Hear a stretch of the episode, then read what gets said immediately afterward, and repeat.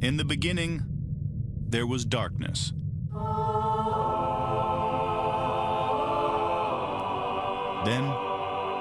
there was Paul Brown.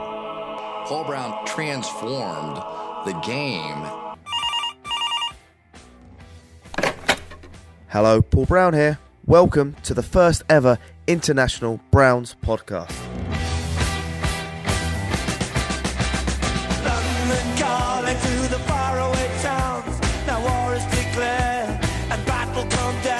We found love, so don't fight it. Life is a roller coaster. You just gotta ride it. Anyway, we're here. It's a Browns podcast. I'm here with Ian Wright, Right, Right. We're a Browns fan. These things happen. It's a roller coaster.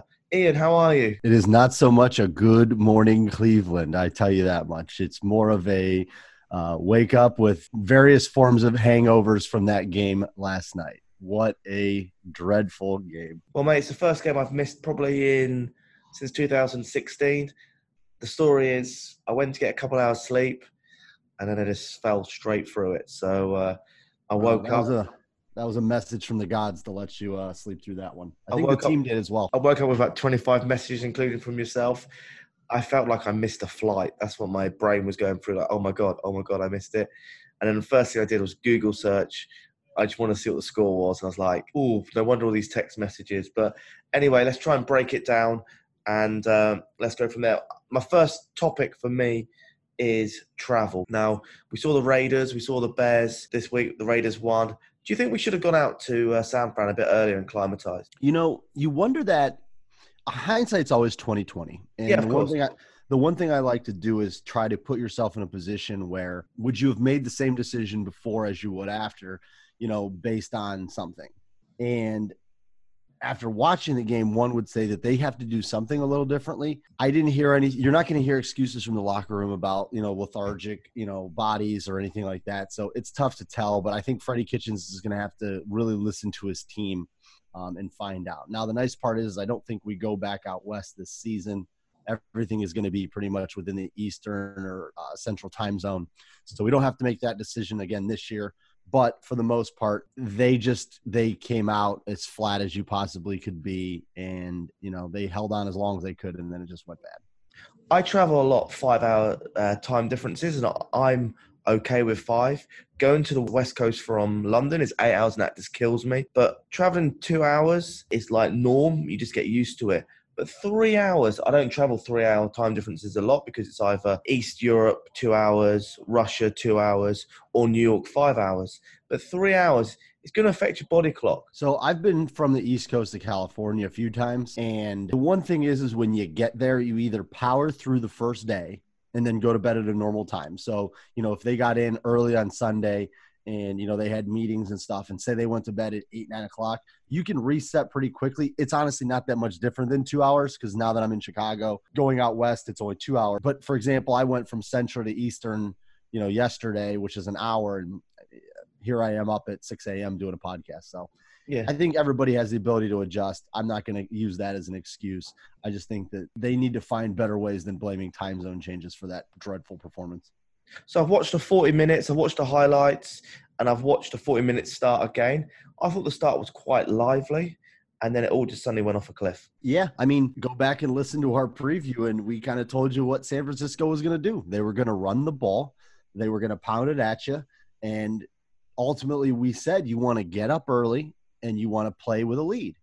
And the Browns decided that was the opposite of what they were going to do. It was literally the opposite. I mean, focus was not there. I mean, they just – opening play of the game, we have a little razzle-dazzle. Congratulations to Jarvis Landry on his five hundredth reception on the uh, first career. And, you know, luckily enough, it came from his good friend Odell Beckham. Um, and I thought that was a good play. It really kind of set a, a good start to the t- uh, to the game. And, you know, it took a nice big twenty-yard chunk play. And then on the second play, slip screen to Beckham, drop. And you could just tell right there, the focus wasn't there. I mean, just too many mental mistakes. I mean, I think if you could summarize this game up between turnovers, untimely penalties, and drops, that's the ball game right there. Yeah. And I think from there, it just kind of went downhill. And then the, the killer moment, I think we all know this. I don't have to repeat it, but that um, that miss or that drop from uh, Callaway, or that tip even from Callaway, changed the game. Yeah, I was singing Pinball Wizard. So the the funny story about that game, uh, that play is I'm driving, you know, from Chicago down to Louisville. I'm on sixty-five South. I got the, you know, the game streaming for the first quarter. So I get to my hotel and I check in during a timeout. And I'm like, oh, it's just before half. Browns are in the red zone. Beautiful drive, you know, handing the ball off. We're getting Nick Chubb up the left side, thirty-seven yards, and screen pass. I walk into the hotel bar, and there's probably five or ten guys there, and I got my Browns gear on. And one guy looks at me and goes, hey, they may score a touchdown. Very next play, Pinball Wizard Callaway tips the ball up and is intercepted. And the guy kind of just looks at me and goes, I think as Browns fans, we're a little all too familiar with how that works. I was just like, ah, turning point of the game. At that point there, the defense was almost like a dam when it comes to the water. They were just holding back, just taking on water. I mean, even after the one-play house call to start the game from San Francisco, you know, the very next play, you know, Baker has Callaway on the deep over. He underthrows it, yes. I thought Callaway pretty much had no idea where the ball was at. I mean, I think he's got to go up and at least try to make a play on that. Um, But even then, the defense held them right away. And so you're still looking at only seven nothing. We come back again. Beckham misses uh, – or I'm sorry, Baker misses Beckham on the on the out route. Did Beckham get a hand on it? Yes. Have Does he, of all people, have the ability to catch that? Yes, but pretty piss-poor thrown ball, to be honest. Um, but, I mean, there was a play we missed. And then uh, we moved the ball a little bit better. And the one thing that drives me nuts sometimes about Baker is when he gets in that pocket and starts collapsing, he holds that ball out like a loaf of bread. And, you know, he's swinging it around, you know, for anybody. And all of a sudden, DeForest Buckner comes in and punches it out. And next thing you know, defense holds again, missed field goal. So we're okay. And the question, I, the question I wanted to ask you was, do you think if we got that Callaway touchdown, we could have been in the game? Oh, absolutely. It's fourteen to three at that point. You just set a drive or a game setting drive, or I shouldn't say that. You just had a tone setting drive. You go right down the field utilizing one of your best players, and you have it first and goal at the seven, I believe. Now, the penalties are what, when, when people come down to red zone efficiency, the Browns just have an innate ability to shotgun blast their leg in the red zone. Both times we were in the red zone, we had a procedural penalty, you know, either a false start or, you know, something along those lines that makes it, instead of first and goal to seven, it's now first and goal to twelve. And, you know, the Browns actually overcame that and had the ability to get in for a touchdown. I mean, if he catches the ball, he rolls in, it's fourteen to ten, and instead it's a fourteen-point swing. And next thing you know, you're going to the locker room, Nick Bosa's planting flags. I don't know. Did you see that? Yeah, yeah. We're going to yeah, talk so, about that later on, actually. Yeah. But yeah, look, we lost. We've got to move on, and uh, I think the only highlight was uh, Austin kicked well, and Scott Sham had a great game. So uh, yeah, they're, yeah. They're, they're the positives. I, have I missed any positives, Ian? My, I only have a few. Um, Scottish Hammer was unbelievable. I mean, seven punts, fifty-six point seven on his average. Four of them inside the twenty, um, and his long was seventy-one. I know he got a little bit of roll, but. You know, for it, it's he has an ability when he hits a punt to with that left foot to really make it move around. So it's almost like has a little bit of a knuckleball effect. So, you know, those are planned. I mean, he's kicking those for a reason to do that. Really, his only bad play was one where he was backed up. And, I mean, he just booted one. I think it was damn near sixty yards in the air, and he outkicked the coverage, which we had a chance to make a play. Um, and I think they got a thirty-two-yard return. So even his worst punt of the day was still a twenty-six-yard net punt, which ultimately didn't really all that matter much because I think they missed the field goal. Yeah, it, it, it's tough, but I think we all knew that ideally we were going to be coming into the bye at three and three. It was quite realistic. So we are kind of still on course. forty-niners did have that bye. And we've still got to play the Steelers twice, the Bengals twice, the Dolphins. So, oh, there's there's no doubt that there's there's nothing crippling about this loss. I mean, honestly, the the best part about it is is it's probably more of a shot to the egos on the team losing on Monday night like that than anything, because they got a short week. I mean, I think probably one of the the better things about this is you don't really have time to feel sorry for yourself because you got to jump back in. Seattle's going to be well rested. They're coming to First Energy Stadium, and at the end of the day, you know, if the Browns are sitting around that four and four point going into the back half of the season, they should be fine. I mean, the division's wide open. Um, but the only other good, by the way, I saw was Nick Chubb. I thought had an outstanding game um, for the limited carries he had. I think sixteen carries for eighty-seven yards. And I thought Jarvis Landry honestly played pretty well, um, made some timely plays to kind of keep him in the game in the first half. And then I think the Browns even did have two sacks. So I'll give them that. They 49ers had only given up two on the season. Miles Garrett got a sack. So that those are really the only highlights that I have. Everything else was negative marks. Yeah, with a bit of luck with us, with a few interceptions in that game, we could have come away with a win, but obviously it looks really bleak. Uh, not getting a touchdown on the road. Yeah, not great. Let's talk about Baker Mayfield really quickly. How did you think he played? Do you think the media are hyping that he played had a really bad game, or you think it was a bad game? I think Baker's bad game was a result of bad execution. Um, now, this is by no way absolving Freddie Kitchens for really just being outcoached by Kyle Shanahan. Baker, obviously, or any quarterback, is going to be the product of the people around them. And I know people hear coaches say that all the time, and they they want to just pin it on one guy. But at the end of the day, you have to be able to block. You have to be able to catch. And when you have timely drops, when you have timely penalties, and when you have, you know, turnovers, It, it, it's going to look bad. I mean, Baker finishes eight of twenty-two, one hundred yards and two picks. One of the picks, I, I'm not putting that Callaway I went on him. I mean, that's just an unlucky bounce. But the first one, he missed him. It wasn't his best game. He's he's regressed in the sense of the productivity he had last year. I obviously think he's still learning. You know, we we really kind of put a lot of stock in his early success. And, you know, at the end of the season when he's thrown for three hundred fifty yards against the Dolphins, are we going to, you know, anoint him back again? It's just one of those things. He's in his second year. Defenses have figured a few things out. Now he's got to do a, a better job at adjusting to what they're going to do. He still has the arm. He still has the accuracy. You know, at this point, he's just maybe trying to take – he's trying to take on too much. And that's that's the reason you're holding the ball out like a loaf of bread. You know, that's the reason that you're taking an intentional grounding right before half, which probably sent them into the locker room, you know, as high as they can be on positive momentum. So he's just got to do a little bit better of a job of kind of letting the game slow down and just going back to his fundamentals. Yeah, he doesn't seem that natural in the pocket, does he? He does seem very worried, takes some steps back. He doesn't like to run forward that much also with the ball. So, uh, you know, there's, there's some times I think where he could just run forward, slide, and get a first down. And sometimes he comes back quite a distance and then looks for the throw up the uh, up the line. Yeah, he. Um, I'm I'm not a hundred percent sold on him being comfortable in that pocket. Um, I mean, Nick Bosa was Nick Bosa, and um, I want to say either DeForest Buckner um, or D J. Jones on that side were just running basic stunts. And Reggie Robinson and Joel Bitonio were having a little bit of trouble. I mean, a couple times I think Bitonio even tripped and fell over um, trying to move in space. And I think Baker knew the whole game what was coming behind him, and it never really allowed him to set his feet. He didn't really step into throws. Um, so overall, we saw it last week against Baltimore that when Baker's confident and he's delivering the ball on time, you know, he still is very effective. But as of right now, the offensive line is just doing him no favors.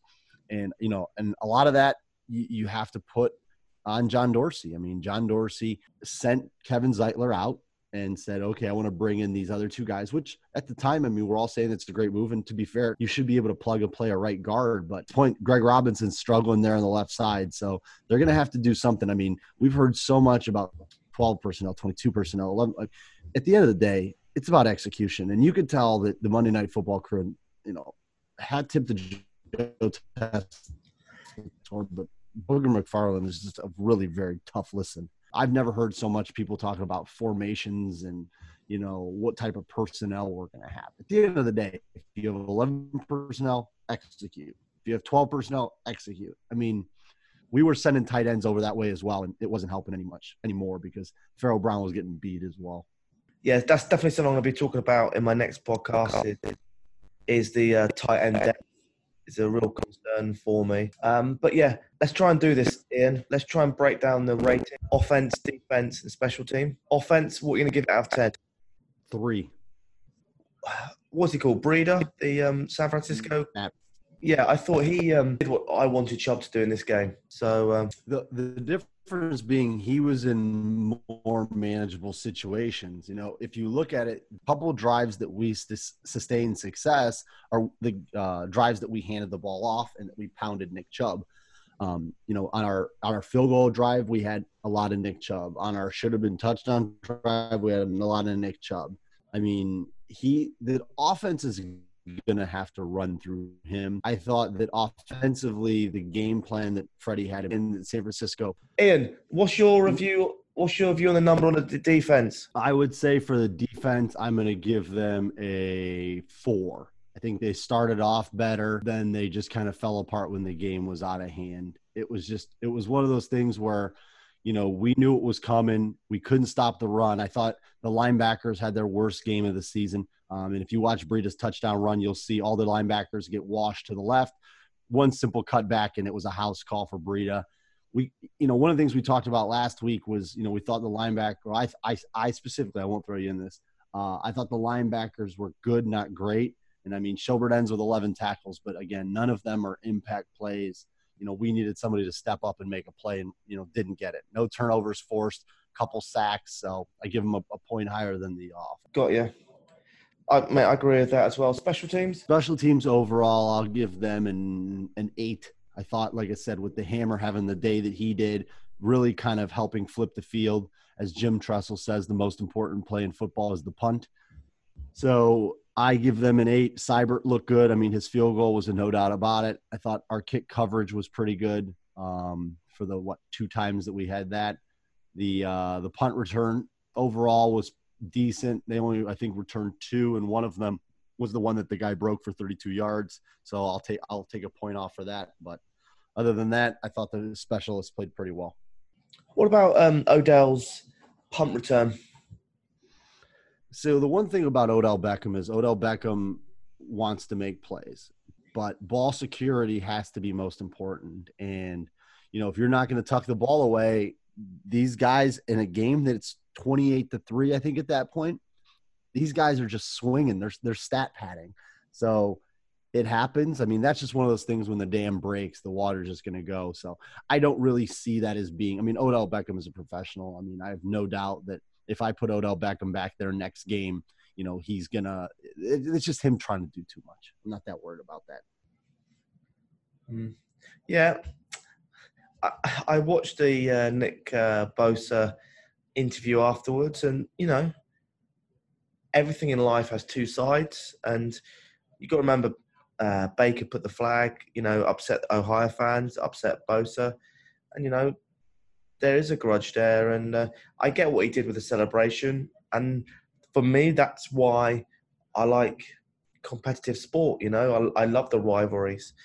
Um, but yeah, Nick said some interesting things that he could actually see Baker panicking, and he could see the fear in his eyes. What do you think about that, especially being a, a Ohio State fan? Yeah, well, I'm I'm an Ohio State alumni, so I watched that game live. When the one thing that I, I didn't really like about it at the time was the game was over, and Ohio State had gone to the locker room when Baker planted that flag. So it was really kind of him doing it with no adversity. I mean, he kind of knew that nobody was going to come out and say anything. So I thought that was a little bit uh, classless on Baker's part. And I, he apologized afterwards. I know he wasn't sorry for it, but to think that those guys on that team didn't write that down and say, if I ever get another opportunity on him, I'm going to take it out on them. Of course. Um, I don't know if you you probably don't follow some of these guys, but some of the former players at Ohio State even mentioned, you know, that that was a long time coming. It was just in a it was at a point in the game. It was the end of the first half, and I know he gets the intentional grounding. It was a meaningless play, so I thought it was kind of odd for Nick to do it then. I mean, there's no doubt that Nick and Joey Bosa have an, an immense amount of talent, and you know, Buckeye fans saw what they're able to do on and how much havoc they're able to wreck on a game. But hey, listen, the competitiveness. When you're winning, you can brag. When you're losing, you got to eat the crow. And Baker's got an entire full dish of uh, crow to eat on that one. The one thing you didn't watch the Baker press conference, I thought he was very humble in his press conference. I know sometimes when he loses, he can be a little bit to the point, but yeah, he knew he had a bad game, and I believe he's ready for the next game. I think he knows he's a quarterback in the N F L.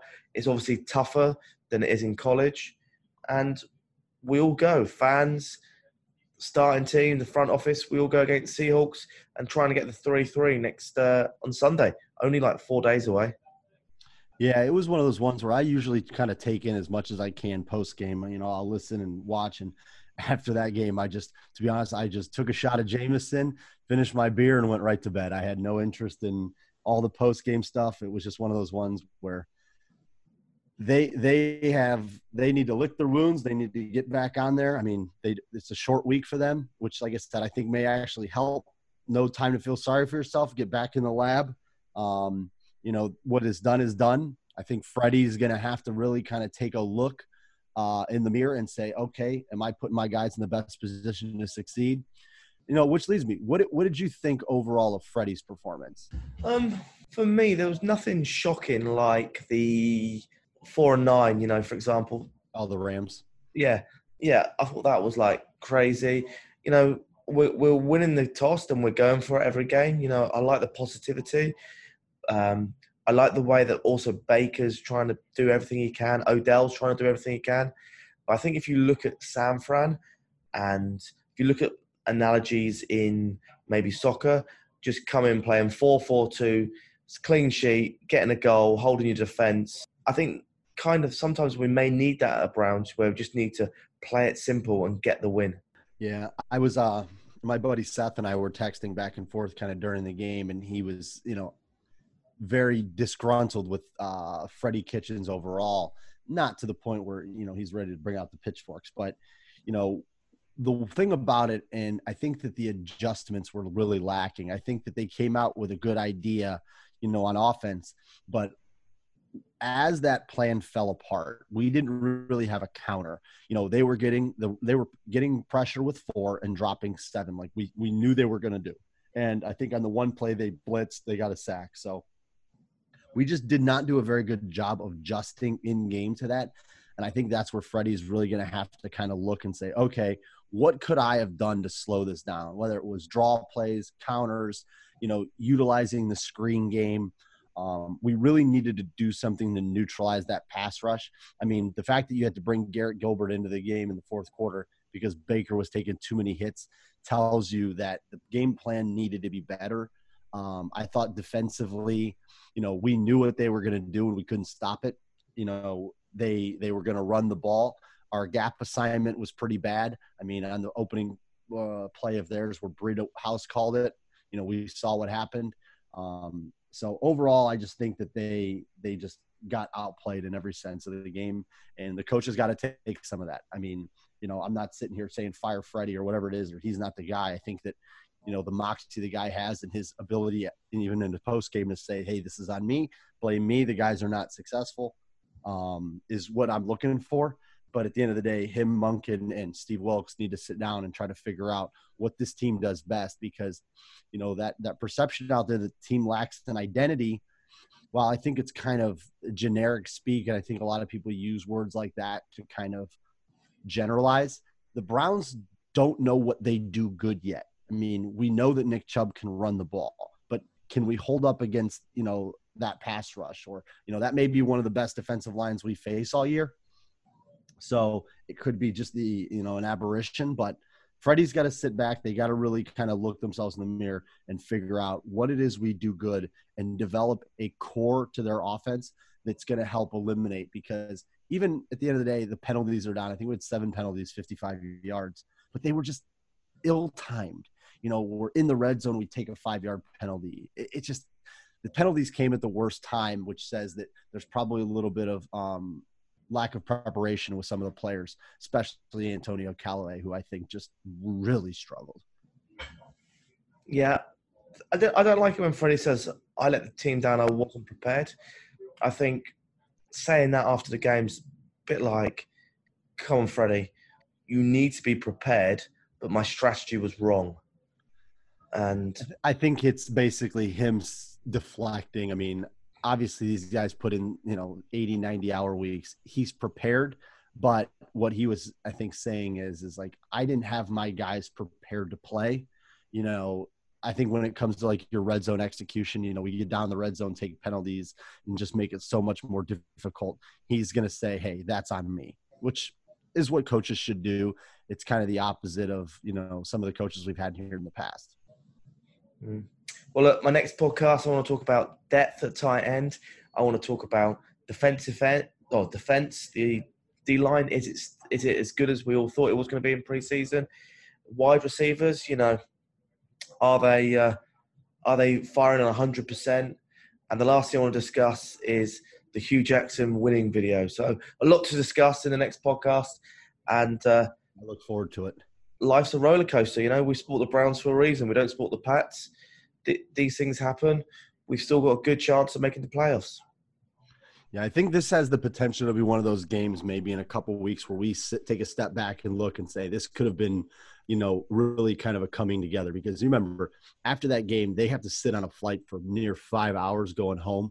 There's not going to be a lot of sleep. There's going to be just a lot of, you know, a lot of opportunities for the leaders in that locker room, the Jarvis Landrys, to say, hey, guys, we we have not arrived. We we are good on paper, but man, we are terrible on the field. So, you know, I hope they really can regain focus, let the leaders kind of take over, manage the locker room, and get us prepared, because I think Seattle coming across the pond this week on a long rested week is going to be a challenge. And, you know, we got to be up to the challenge or else we're going to get embarrassed like we did. So hopefully the shame and embarrassment of losing on Monday night like that kind of motivates these guys to get back in their playbooks and uh, just get ready for a, a game on Sunday. Because like you said, I think we got five days before the game. So.